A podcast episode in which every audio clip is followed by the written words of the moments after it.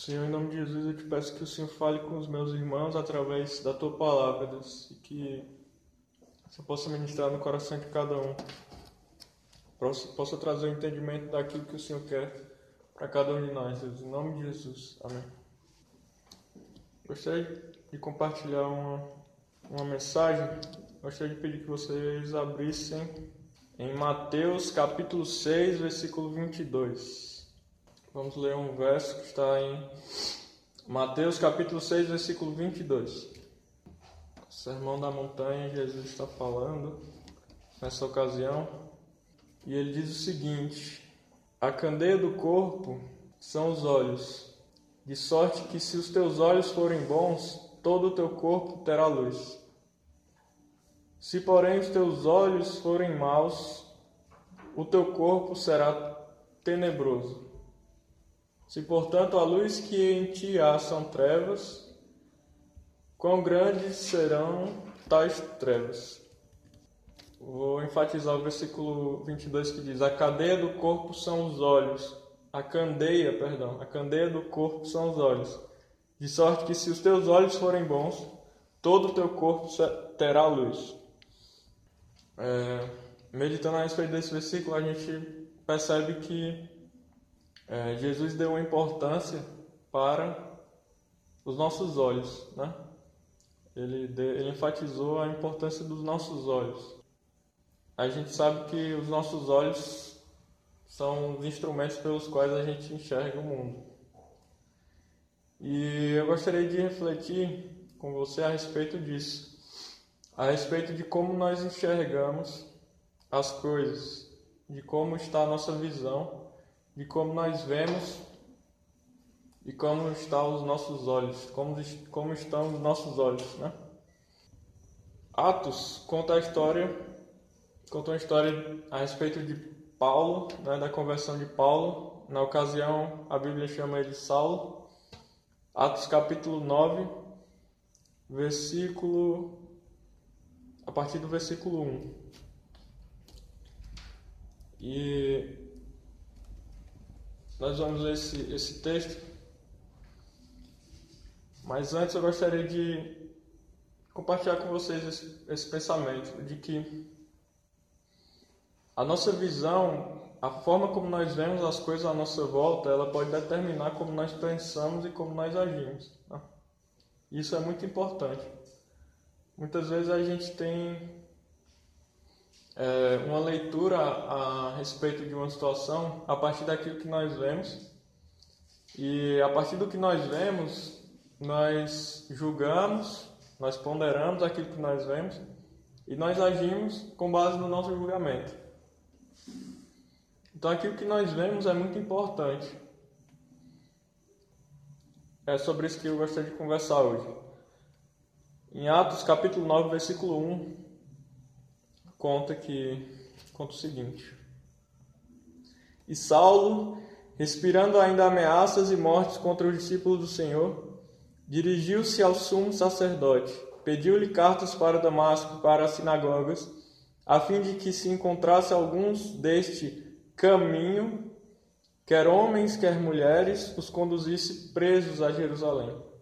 E indo no caminho, aconteceu que, chegando perto de Damasco, subitamente o cercou um resplendor de luz do céu. E caindo em terra, ouviu uma voz que lhe dizia: Saulo, Saulo, por que me persegues? E ele disse: Quem és, Senhor? E disse o Senhor: Eu sou Jesus, a quem tu persegues. Duro é para ti, duro é para ti recalcitrar contra os aguilhões. E ele, tremendo e atônito, disse: Senhor, que queres que eu faça? E disse-lhe o Senhor: Levanta-te e entra na cidade, e lá te será dito o que te convém fazer. E os homens que iam com ele pararam espantados ouvindo a voz, mas não vendo ninguém. E Saulo levantou-se da terra e, abrindo os olhos, não via ninguém. E guiando pela mão, o conduziram a Damasco. Esteve três dias sem ver, e não comeu nem bebeu. E havia em Damasco um certo discípulo chamado Ananias. E disse-lhe o Senhor em visão: Ananias. E ele respondeu: Eis-me aqui, Senhor. E disse-lhe o Senhor: Levanta-te e vai à rua chamada Direita, e pergunta em casa de Judas por um homem de Tarso chamado Saulo, pois eis que ele está orando. E numa visão ele viu que entrava um homem chamado Ananias e punha sobre ele a mão, para que tornasse a ver. E respondeu Ananias: Senhor, há muitos ouvi acerca deste homem. Quantos males tem feito aos teus santos em Jerusalém? E aqui tem poder dos principais dos sacerdotes para prender a todos os que invocam o teu nome. Disse-lhe, porém, o Senhor: Vai, porque este é para mim um vaso escolhido, para levar o meu nome diante dos gentios e dos reis e dos filhos de Israel. E eu lhe, lhe mostrarei quanto deve padecer pelo meu nome. E Ananias foi e entrou na casa, impondo-lhe as mãos, disse: Irmão Saulo, o Senhor Jesus, que te apareceu no caminho por onde vinhas, me enviou, para que tornes a ver e seja cheio do, cheio do Espírito Santo. E logo lhe caíram dos olhos como que umas escamas, e recuperou a vista, e levantando-se foi batizado. E tendo comido, ficou confortado. E esteve só alguns dias com os discípulos que estavam em Damasco. E logo nas sinagogas pregava a Cristo que este é o Filho de Deus. Então essa história conta a história de Saulo, é, mais tarde é chamado de Paulo, e a história conta que a história conta que que Paulo antes era um perseguidor da igreja, né? Ele era judeu e é, o seu zelo, a sua vontade de, de seguir rigidamente os, os ensinos da, da sua crença né, judaica, é, o faziam perseguir os cristãos, porque ele acreditava que o cristianismo era, era uma heresia que estava se levantando e ele precisava perseguir o cristianismo, né? E ele ia atrás dos dos cristãos da época, que é, na, na, época o cristianismo era conhecido como o caminho. No versículo no versículo 2 você vai ver isso. E ele perseguia os cristãos, é, prendia eles, né? Só que em um determinado momento ele encontrou com Jesus. E ele teve uma visão, perguntou quem é, Senhor, e Jesus disse: Eu sou Jesus a quem você persegue. E Paulo ficou cego. E só depois de Deus ter enviado um homem chamado Ananias foi que ele voltou a ver. Ananias orou sobre Paulo e a Bíblia diz que coisas como escamas saíram dos olhos de Paulo e ele voltou a ver. É, e isso me faz pensar a respeito do tema dessa mensagem que é, é visão, né? O como nós vemos, como nós vemos as coisas à nossa volta. Uma vez eu assisti uma palestra e o palestrante disse que falava sobre cosmovisão, né? Como você enxerga o mundo à sua volta. E ele, ele dizia que cada um de nós tem uma cosmovisão, uma forma de enxergar o mundo. E a nossa cosmovisão é como se fossem óculos em que é, a gente enxerga por meio deles. Né? Se eu colocar um óculos azul aqui, com lentes azuis, provavelmente eu vou enxergar as coisas à minha volta com tons de azul. Né? E, enfim, a comparação é de que cada um de nós tem uma forma distinta de ver o mundo de ver as coisas à nossa volta. E às vezes, a forma como nós enxergamos o mundo está errada. A forma como nós enxergamos as coisas à nossa volta está errada. E apenas um encontro com Deus pode nos fazer enxergar diferente. Eu não sei se você já teve a sensação de você sempre teve uma opinião a respeito de algo ou você estava simplesmente levando a sua vida de uma forma. E algo como tem aquela expressão cair a ficha, né? Cair a ficha. De repente na sua vida cai uma ficha, né? Você entende algo que você não entendia antes. Você passa a enxergar as coisas de uma forma diferente. Não sei se você já teve essa experiência, mas eu já tive. E é, de repente eu olho em volta e começo a enxergar o mundo de uma forma diferente a partir dessa dessa ficha que caiu, né? dessa experiência diferente. E eu acredito que quando nós nos encontramos com Deus, nós temos é, os nossos olhos abertos para enxergar as coisas como elas realmente são. E era assim que Paulo estava, né? Paulo ele estava obstinado. Paulo ele tinha uma obstinação na vida dele, tinha uma meta e ele seguia essa meta desde pequeno. Né? Ele era um judeu exemplar e ele foi ensinado pelos melhores mestres daquela época. Então, assim, é, desde pequeno ele seguia aquela tradição, desde pequeno ele aprendia tudo que ele podia a respeito dos ensinamentos é, da lei, né, dos profetas, da antiga aliança. Então, tudo que ele que ele podia absorver a respeito daquilo, ele estava mergulhado ali naquele conhecimento e ele era obstinado nessa meta. Ele tinha uma meta, ele tinha um alvo. E ele perseguia esse alvo com todo o seu fervor. Só que é, Jesus ele fala o seguinte para Paulo: ele diz assim: Duro é para ti recalcitrar contra os aguilhões. Jesus está dizendo aqui, é, traduzindo assim para a linguagem dos dias de hoje, Jesus está dizendo para Paulo: Olha, sua obstinação está fazendo você sofrer, né?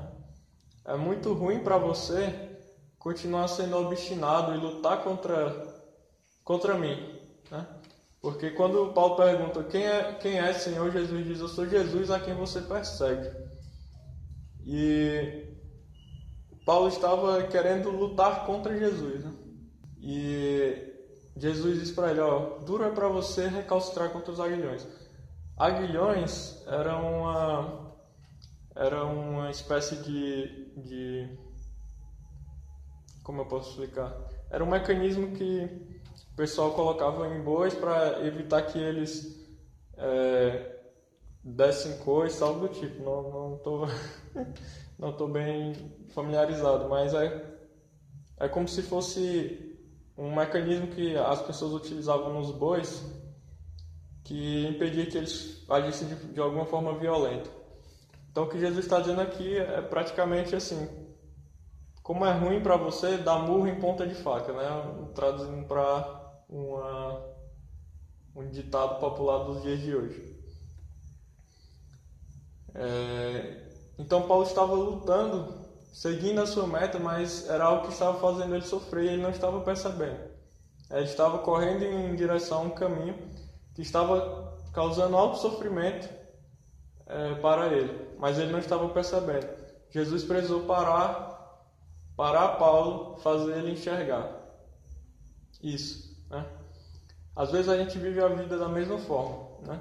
A gente estabelece uma meta para nós, a gente estabelece um alvo, um objetivo e a gente segue é, e corre em direção a esse objetivo, está obstinado em direção a esse objetivo e quer alcançar esse objetivo a todo custo. Né?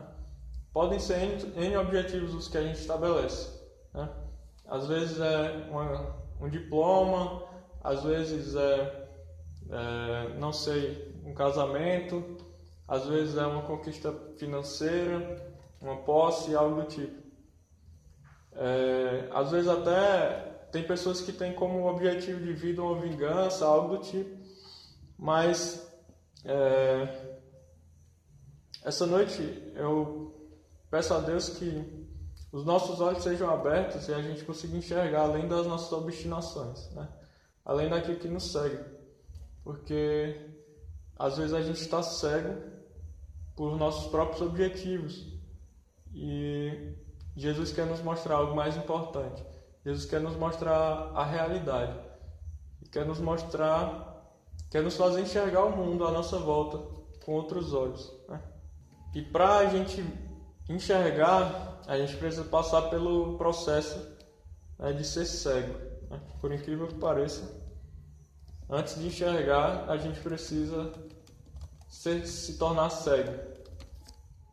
Não é a primeira vez na Bíblia que é, Jesus ele fala sobre, sobre isso. Em João capítulo 9, versículo 35 ao 41, conta o seguinte. Jesus ouviu que o tinham expulsado e encontrando disse: Crês tu no Filho de Deus? Nesse momento, Jesus está conversando com um cego que ele havia curado de cegueira e ele tinha sido interrogado pelos fariseus e ele tinha sido expulso. Né? Então Jesus ouviu que o tinham expulsado, encontrou e disse-lhe: Crês tu no Filho de Deus? Ele respondeu e disse: Quem é ele, Senhor, para que nele creia?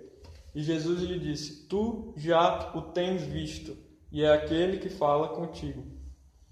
Ele disse: Creio, Senhor, e o adorou. E, e disse-lhe Jesus: eu vim a este mundo para juízo, a fim de que os que não veem vejam, e os que veem sejam cegos. E aqueles dos fariseus que estavam com ele ouvindo isso disseram: Também nós somos cegos?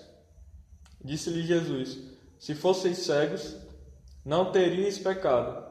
Mas como agora dizeis, vemos, por isso o vosso pecado permanece. Então Jesus está falando com essa, essa pessoa que ele acabou de curar de cegueira.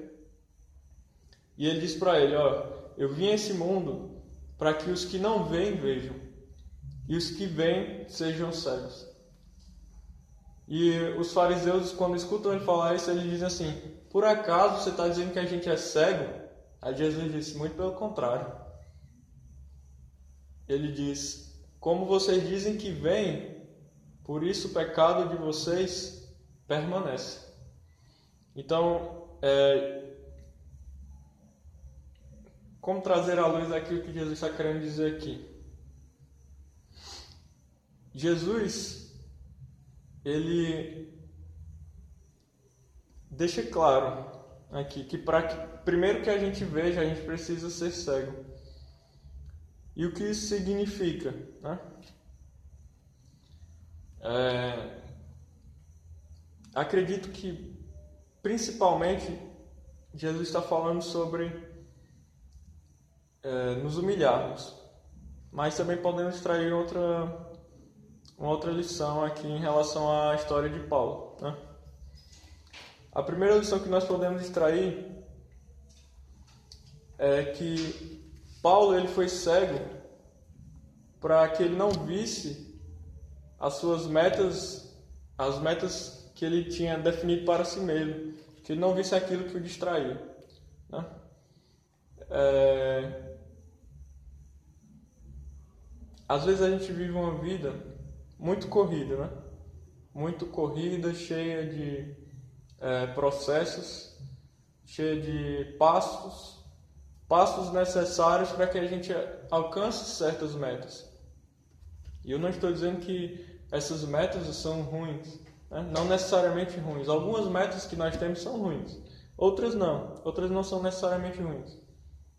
Porém, é, o fato da gente viver de forma, é, digamos, repetitiva, nos impede de enxergar é, um pouco além.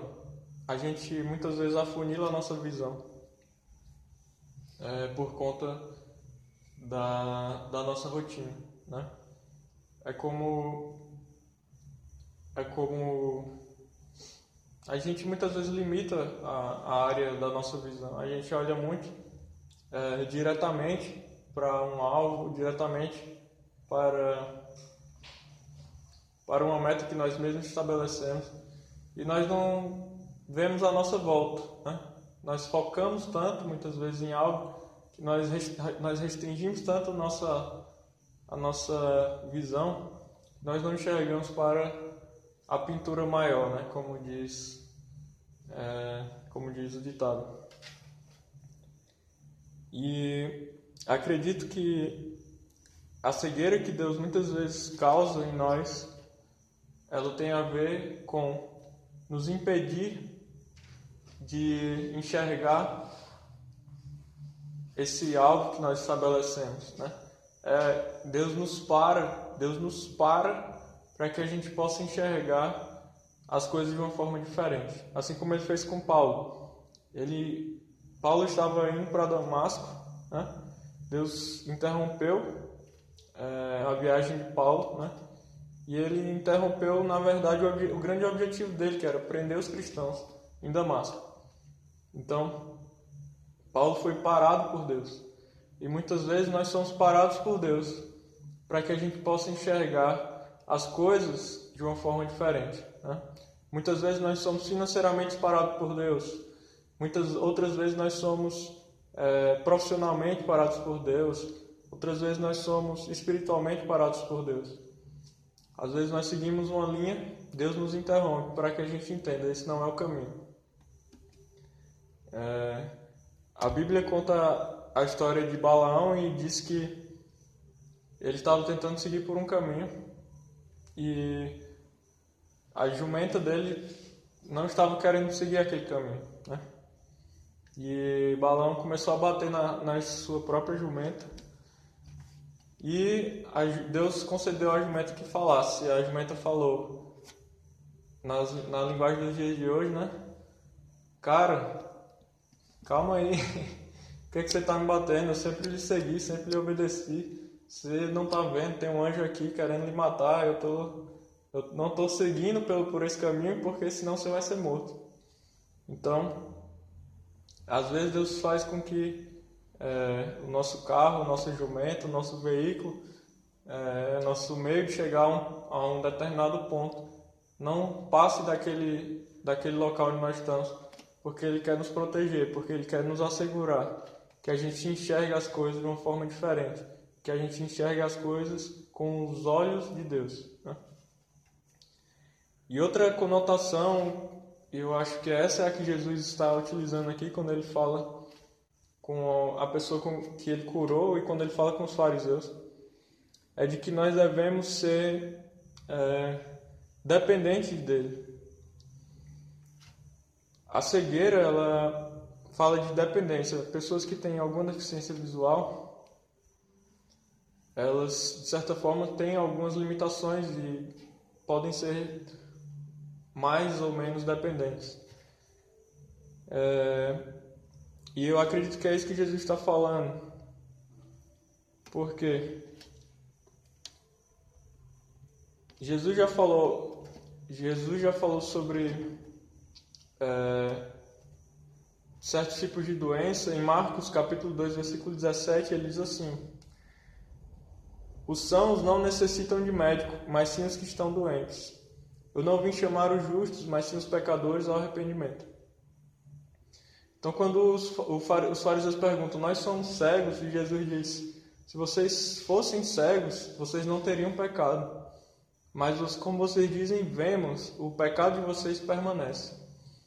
Os fariseus eles julgavam que eles tinham conhecimento, que eles tinham toda a sabedoria, que eles eram é, os melhores dos melhores, que eles conheciam toda a lei, né, que eles conheciam toda a doutrina de Deus, que eles conheciam a Deus melhor do que ninguém. Mas Jesus disse: se vocês é, se considerassem cegos, né, vocês não teriam pecado. Mas vocês veem, vocês dizem que veem, vocês acham que sabem de tudo, vocês acham que têm todo o conhecimento. Mas, e é justamente por isso que o pecado de vocês permanece. É...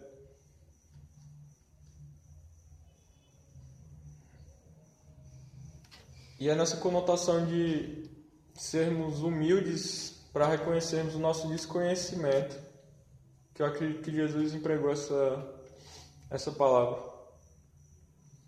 Então, para que a gente possa começar a enxergar as coisas pela ótica de Deus, a gente precisa entender que nós não conhecemos todo o quadro, nós não conhecemos tudo a respeito de Deus. Nós não conhecemos, é, nós não somos entendedores de todas as coisas. Né? Nós precisamos ser humildes e reconhecermos as nossas limitações e o nosso desconhecimento. Apocalipse capítulo 3, versículo 17, diz o seguinte: Como dizes, rico sou, estou enriquecido e de nada tenho falta, e não sabes que és um desgraçado e miserável e pobre, cego e nu. Aconselho-te que de mim compres ouro provado no fogo, para que te enriqueças, e roupas brancas para que te vistas, e não apareça a vergonha da tua nudez. E que unja os teus olhos com colírio, para que vejas. Então, mais uma vez, Deus está repreendendo uma igreja que considerava que ela era rica e que não tinha falta de nada. E ele está dizendo: Você não sabe que você é desgraçado, miserável, pobre, cego e nu. Então, o que eu entendo é que é, muitas vezes nós assumimos uma postura de que é, nós conhecemos a Cristo e nós conhecemos seu Evangelho, nós já temos. É, maturidade, nós já podemos andar sozinhos, nós já sabemos tudo a respeito do Evangelho, nós já sabemos tudo a respeito de Deus, tudo a respeito de Cristo, e nós nos tornamos muito semelhantes aos fariseus. Nós nos, nos tornamos soberbos, arrogantes, e Deus nos mostra que é justamente o contrário, que nós somos miseráveis, pobres, cegos e nus.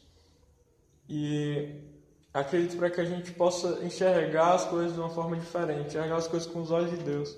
Nós precisamos reconhecer essa cegueira, esse desconhecimento. Nós precisamos ser humildes, nós precisamos nos humilhar. É... E nós não podemos, nós devemos fugir da postura que os fariseus assumiam, né?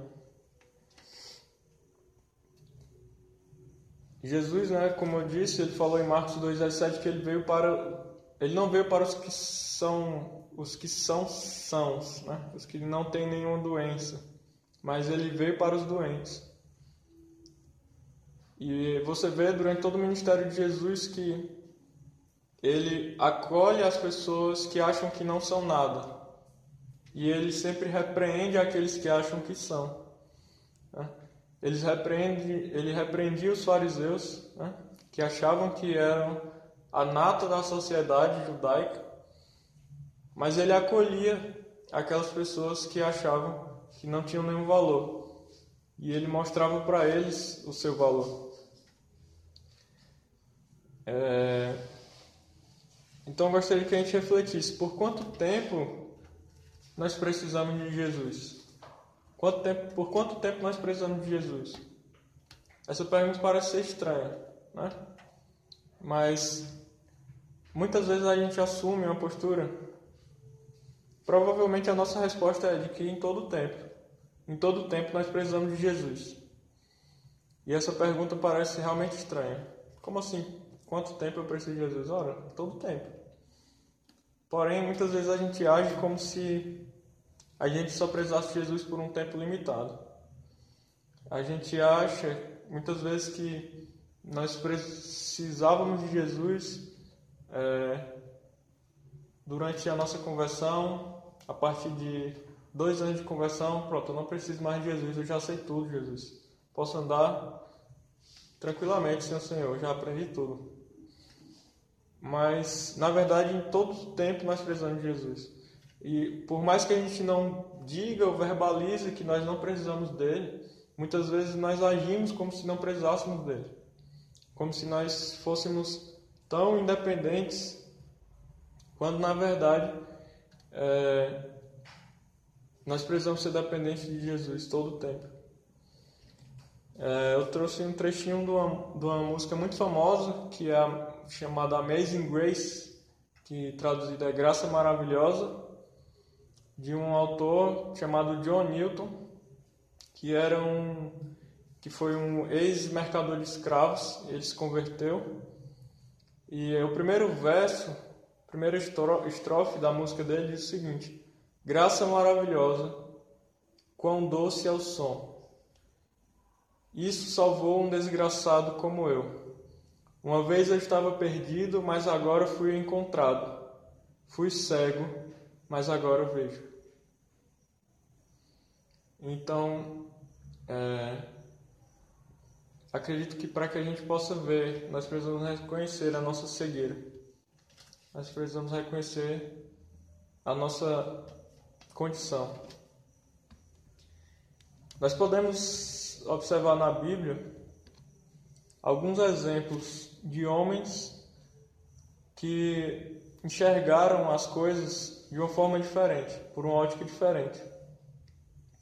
Um exemplo que eu acho muito interessante, eu já trouxe uma vez aqui, é que está em 2 Reis, capítulo 6, versículo 15 que diz assim: E o servo do homem de Deus se levantou muito cedo e saiu, e eis que um exército tinha cercado a cidade com cavalos e carros. Então seu servo lhe disse: Ai, meu senhor, que faremos?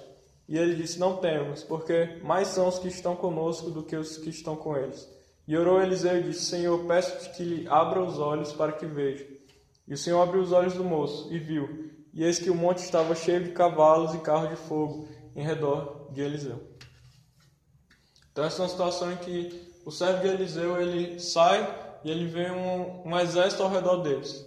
E ele diz: Meu Deus, meu Senhor, nós estamos cercados, o que nós vamos fazer? E Eliseu muito calmamente disse: Calma, eu vou orar aqui e vou pedir a Deus para abrir os seus olhos. Aí ele orou e o servo de Eliseu viu que existia um exército de anjos em volta deles, os protegendo. Então isso me faz entender que a nossa visão natural é incompleta. Né? E se nós nos basearmos apenas pelo que nós vemos naturalmente, nós vamos ter uma noção incompleta das coisas. Mas se nós vermos espiritualmente, nós vamos ter uma noção completa. É, a visão natural ela não é anulada pelo espiritual, mas a visão natural ela completa a visão natural. O, Eliseu não deixou de estar cercado por um exército, né? porque é, ele via que existia um exército de Deus à sua volta. Né? Ele não deixou de estar cercado por um exército. A situação dele não, não estava tão distinta, não estava distinta, ele continuava cercado. Só que a diferença é que a visão espiritual fez o moço dele entender que eles tinham proteção. Né? Muitas vezes a gente vê uma situação muito difícil, a gente passa por uma situação muito difícil e a gente acha que é o fim. A nossa visão natural nos diz que é o fim. Só que se nós víssemos espiritualmente, nós entenderíamos que não é o fim. Que por mais que exista realmente uma certa complicação envolvida naquilo que nós estamos vendo naturalmente, Deus espiritualmente tem proteção para nós ou espiritualmente as condições existem outros fatores espirituais que podem mudar aquela situação futuramente ou em breve. Então, é, nós precisamos entender que o mundo foi criado por aquilo que não se vê. Né? Então, a nossa visão natural ela, é ela é incompleta. Nós precisamos da visão espiritual para entender o cenário. E é, quem nos concede essa visão é Deus. Quem abriu os olhos do moço de Eliseu foi Deus. É, então nós precisamos pedir a Deus que Ele nos dê a visão completa, né? para que Ele nos faça enxergar todo o cenário, para que as, aquilo que a gente vê não nos limite ou não nos imponha medo ou no, não nos faça retroceder, enfim, mas que a gente possa olhar para o mundo com os olhos de Deus. Inclusive para as pessoas com os olhos de Deus. É, Atos capítulo 10, versículo 9, do 9 ao 20. Eu não vou ler todo o verso, se você quiser ler em casa. Vou deixar referência. Atos capítulo 10, versículo 9 ao 20.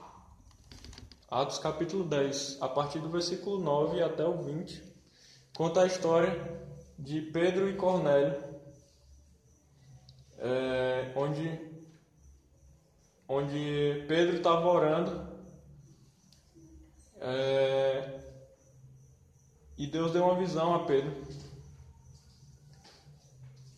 onde Pedro estava orando e Deus deu uma visão a Pedro, onde desciam criaturas em um lençol, animais em um lençol.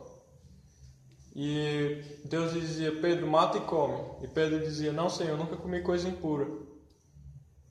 E Deus insistia: Olha, não diga que é impuro aquilo que eu consagrei. Em seguida, é, Pedro recebe alguns homens que vão na sua casa chamá-lo, convidá-lo para ir para a casa de um centurião chamado Cornélio. E o Espírito Santo fala com Pedro e diz assim: Vá, eu quero que você vá, eu tenho algo para fazer na vida dessas pessoas. E o que eu entendo a partir disso é que para Pedro, Cornélio, como sendo uma pessoa não não era judeu, era era romano provavelmente, não sei exatamente a nacionalidade dele, mas não era do povo judeu.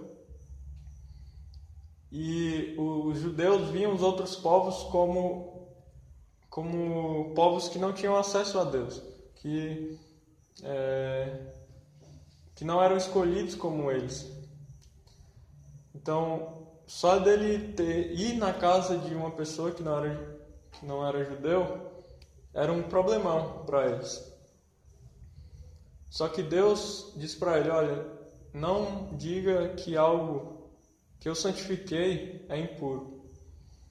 E a lição que eu tiro é que nós precisamos enxergar as pessoas da forma como Deus vê. Muitas vezes nós enxergamos uma pessoa a partir dos conhecimentos que nós temos, a partir do que nós ouvimos. E é, muitas vezes nós condenamos pessoas e nós evitamos pessoas que talvez Deus esteja dizendo para que a gente é, se relacione com elas. Que Deus pode estar nos dando a oportunidade de apresentá-lo para outras pessoas, de fazer ele conhecido para outras pessoas, assim como Pedro foi um instrumento de Deus para que Cornélio fosse batizado no Espírito Santo. E então, muitas vezes nós precisamos olhar para as pessoas com os olhos de Deus, e é isso que eu peço a Deus, que ele me dê os seus olhos e que ele dê a você os olhos dele para que a gente possa ver as pessoas com os olhos de Deus. E nem tudo que parece, nem tudo que parece glorificar a Deus vem de Deus. Atos 16, versículo 16 ao 18 diz o seguinte: E aconteceu que indo, indo nós à oração, nos saiu ao encontro uma jovem que tinha um espírito de adivinhação, a qual adivinhando dava grande lucro aos seus senhores. Esta, seguindo a Paulo e a nós, clamava, dizendo: Estes homens que nos anunciam o caminho da salvação são servos do Deus Altíssimo. Isto fez ela por muitos dias. Mas Paulo, perturbado, voltou-se e disse ao Espírito: Em nome de Jesus Cristo, te mando que saias dela. Na mesma hora saiu. Então, da mesma forma que às vezes a gente enxerga para alguém e vê que é alguém que deve me afastar. Muitas vezes tá, Deus está nos dizendo, se aproxime. Às vezes a gente vê alguém que está falando algo muito bonito, como essa moça que estava dizendo assim: é, esses homens estão anunciando o caminho da salvação e eles são servos do Deus, Altíssimo.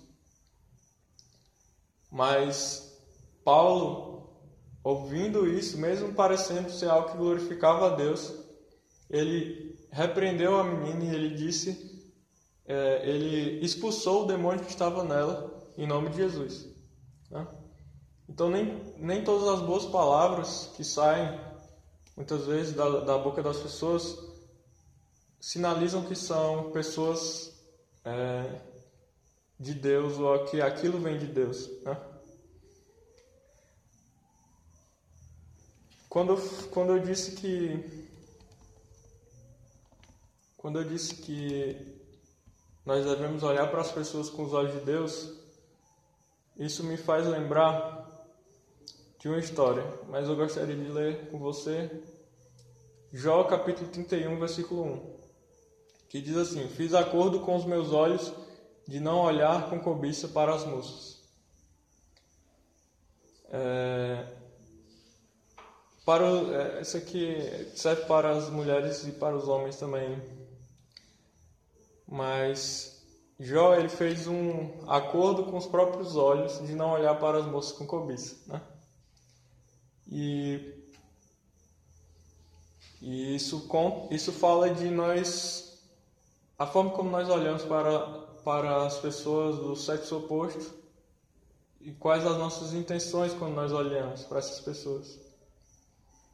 É, o exemplo que, que eu disse que eu lembrei é de um certo pastor é, que em uma certa ocasião eu estava próximo e eu, eu vi uma moça bonita certa vez e o que a minha atitude foi desviar o meu olhar, né? Desviar o meu olhar para evitar olhar com cobiça como como já fez, né? Só que é, eu acho que a atitude que esse pastor tomou foi muito superior a mim, né?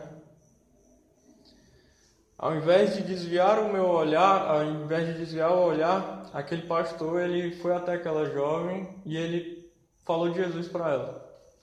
Ele perguntou: Você já ouviu falar de Deus? Você acredita em Deus? E é, ele ministrou aquela moça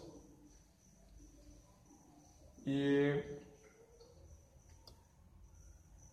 é, eu acredito que essa é uma atitude muito superior a mim porque porque ele olhou para ela com os olhos de Deus. Só um momento. Vocês têm alguma coisa para falar? Algum problema? Não, não, tá tudo certo. Perdão, pessoal. Conversando aqui com a produção. Então, é, eu considero que quando nós olhamos para as pessoas com os olhos de Deus, nós vemos o que Deus está vendo. Muitas vezes é uma necessidade de Deus, uma necessidade de conhecer a Cristo. E isso é, é muito, muito bonito e muito virtuoso quando nós conseguimos enxergar para as pessoas como Deus enxerga.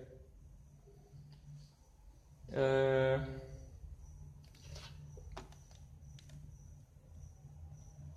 Outra coisa também a respeito da visão é a forma como nós vemos a vida em geral, a nossa vida. Eclesiastes 7, 2 diz que é melhor ir a uma casa onde há luto do que a uma casa em festa, pois a morte é o destino de todos e os vivos devem levar isso a sério.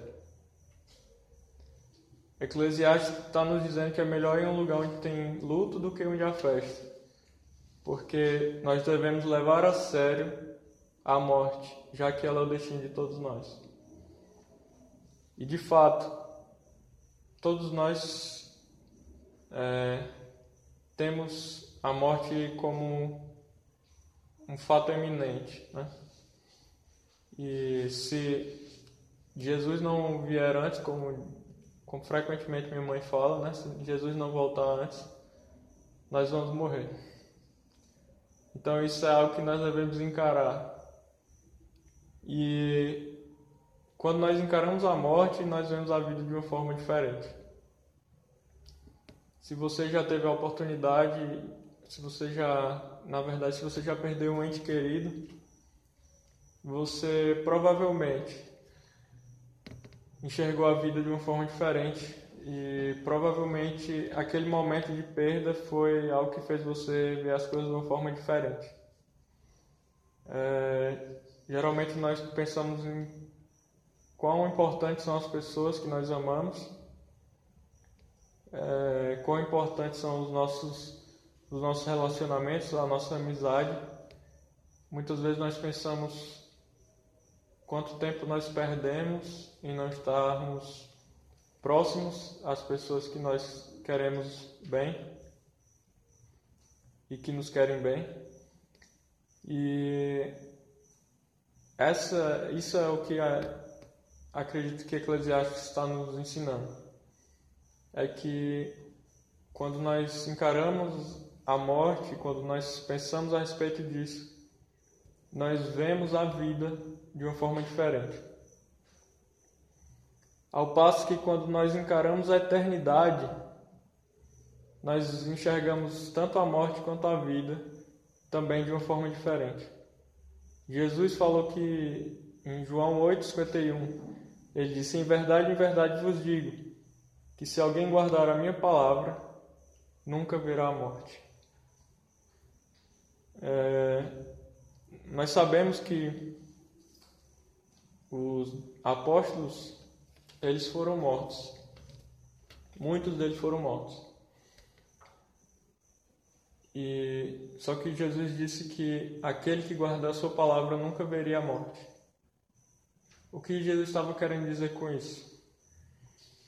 Deus no Éden ele fala para a mulher, ele diz para o homem e para a mulher que se eles comessem do fruto da árvore da vida, do conhecimento do, do bem e do mal, perdão, eles morreriam. Eles certamente morreriam. E tanto o homem como, quanto a mulher, eles comem do fruto, eles não morrem imediatamente.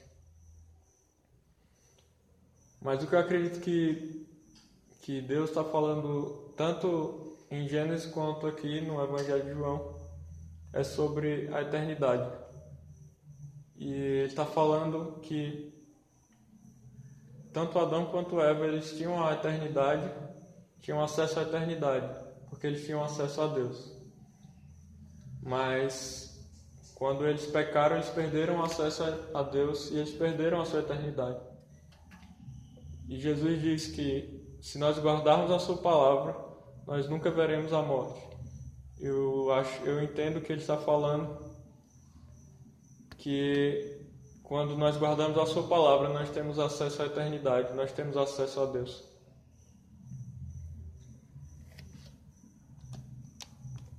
Por fim, é, eu peço que Deus nos dê olhos que enxerguem a Ele, a Deus, a nossa volta.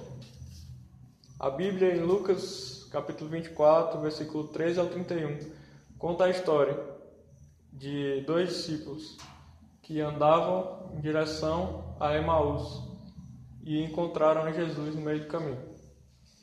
E Jesus pergunta a eles o que que é que eles estão conversando e eles perguntam como é que você não sabe todas essas coisas que aconteceram, tem acontecido em Jerusalém.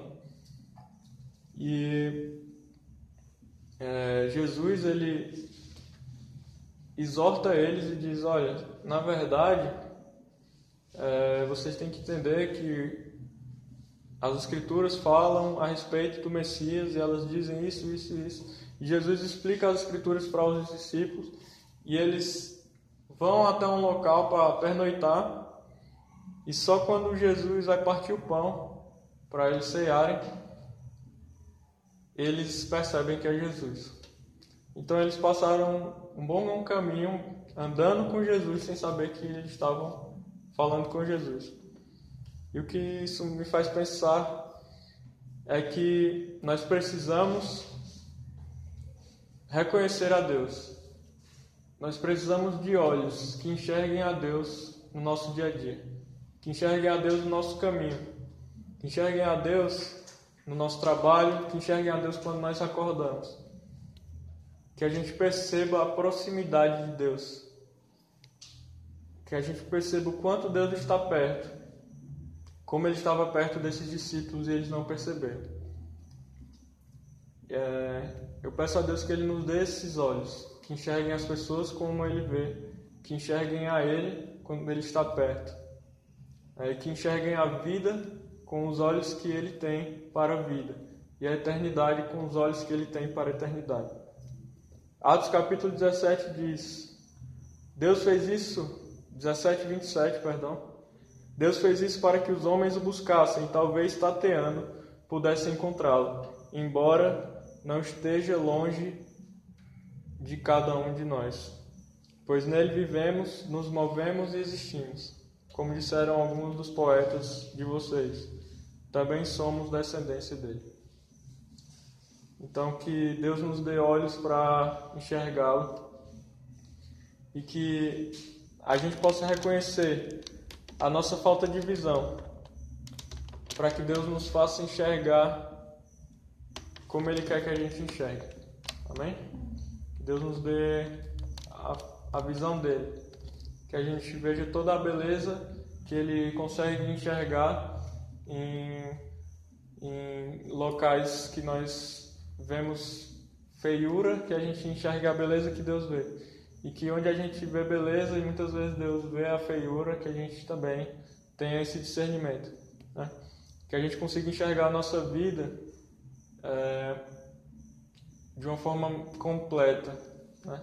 Que a gente consiga enxergar é, o que realmente tem importância, que a gente consiga enxergar é, o quão próximo Deus está né? E o que Ele está falando conosco. Amém? Senhor, eu te agradeço, Pai, pela tua palavra. E eu te peço, Senhor, que realmente o Senhor faça cair, Deus, dos nossos olhos as escamas, Senhor, que nos impedem de enxergar. Os nossos olhos, Senhor, muitas vezes estão cegos, Senhor, por tantas coisas. Eu te peço que o Senhor abra os nossos olhos, Senhor, nos faça enxergar com os teus olhos, Pai. Eu peço que o Senhor nos nos dê os teus olhos, Senhor, para enxergarmos, Senhor, as pessoas, para enxergarmos a nossa própria vida, Deus, e para te reconhecer em todos os nossos caminhos, Pai. Que os nossos caminhos sejam endireitados pelo Senhor. Em nome de Jesus, Pai, endireita os nossos caminhos. Abre os olhos do teu povo, abre os olhos, Senhor, de todos aqueles que quiserem ter os seus olhos abertos, Senhor. Cura, Senhor, a cegueira, Senhor, daqueles cegos, Senhor, que, que pedem para ser curados, Senhor. Cura a cegueira espiritual, Deus. E por que não, Senhor? Cura a cegueira natural, Deus. Em nome de Jesus, Pai. Eu te peço por isso. Eu te peço, Senhor, por cada um daqueles que estão assistindo, Deus, esse culto, que estão fazendo parte desse culto virtualmente. Eu te peço, Senhor, que o Senhor produza milagres nos lares de cada um deles, Senhor. Que o Senhor traga as respostas, Senhor. Que o Senhor Produza, Senhor, uma vida de oração intensa em cada um de nós. Que o Senhor produza arrependimento, que só o Teu Espírito pode produzir, Senhor. Que o Senhor inunde os lares, Senhor. Que o Senhor produza milagres, cura, Senhor, e maravilhas, Senhor. Se há algum doente, Deus, que seja curado, Senhor, para a glória do Teu nome. Nós repreendemos, Senhor, toda a enfermidade e nós declaramos, Senhor, a cura do Senhor sobre os lares de cada um desses que estão nos assistindo, Senhor. Que o Senhor possa fazer isso, Senhor, para glorificar o Teu nome. Em nome de Jesus, Pai, é isso que eu te peço e te agradeço, porque o Senhor é poderoso para fazer tudo isso. Amém.